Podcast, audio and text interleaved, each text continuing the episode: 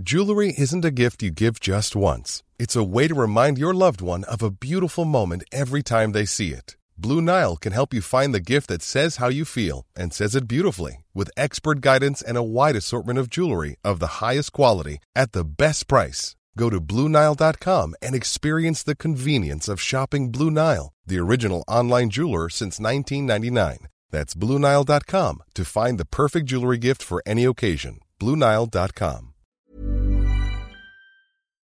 Talk Sport. This is the Talksport hit. I'm John Jackson with Kane Reeves, and Pep Guardiola has finally been reunited with an old friend. Manchester City have won the Champions League. Three is the magic number for Manchester City. They've only gone and done it. The final finished 1 0 against Inter Milan, and despite having human goal machine Erling Haaland up front, it was an unlikely player who scored the winner to seal the treble. Akanji 25 yards out, slips it through. It's Bernardo Silva back in, and on the edge of the area, it's volleyed in.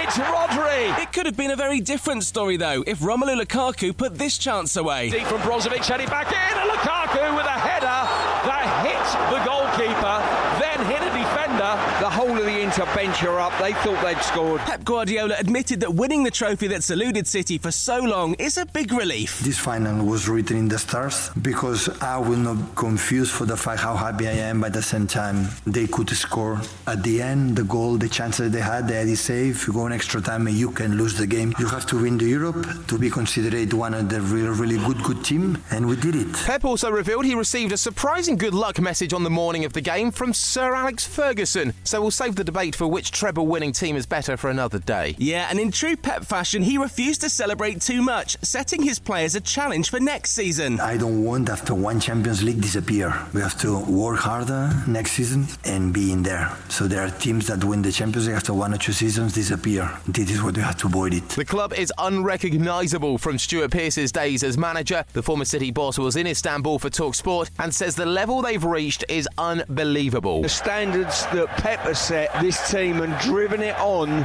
from back to front has been absolutely incredible. Well done, Manchester City. You deserve to win the treble, and I'm glad you've got your hands on the Holy Grail. City owner Sheikh Mansour was also at the game, only the second match he's ever been to since taking over the club in 2008. And surely City superfan Noel Gallagher was there too. I watched it in the uh, City Supporters Club bar in San Diego. When they invited me, they said there were eight strong, right? The City Supporters Club. But when I got there today, there's about 350 of them. no, Noel couldn't get his tour of the US rearranged, but that didn't stop him getting in touch with the sports bar on Talksport to offer this warning for other clubs. Once we won one Premier League, we steamrolled on. This spelled danger for everybody. You know, winning the double would have been seen as a failure. That's the standards that have been set by that football team. Elsewhere, Aston Villa have agreed a deal to sign former Leicester midfielder Yuri Tielemans, and Iga Swiatek is a three-time French Open champion after she beat Karolina Muchova in three sets. Novak Djokovic takes on Casper Ruud in the men's final this afternoon. There's lots more reaction to the historic treble on the Talksport website throughout the day on Talksport, and we'll also be there on Monday for City's trophy parade through Manchester. We'll also be at Old Trafford tonight for live commentary of the biggest charity football match in the world, Soccer Aid. Listen on the Talksport app from 7 pm or ask your smart speaker to play Talksport. Talk Sport.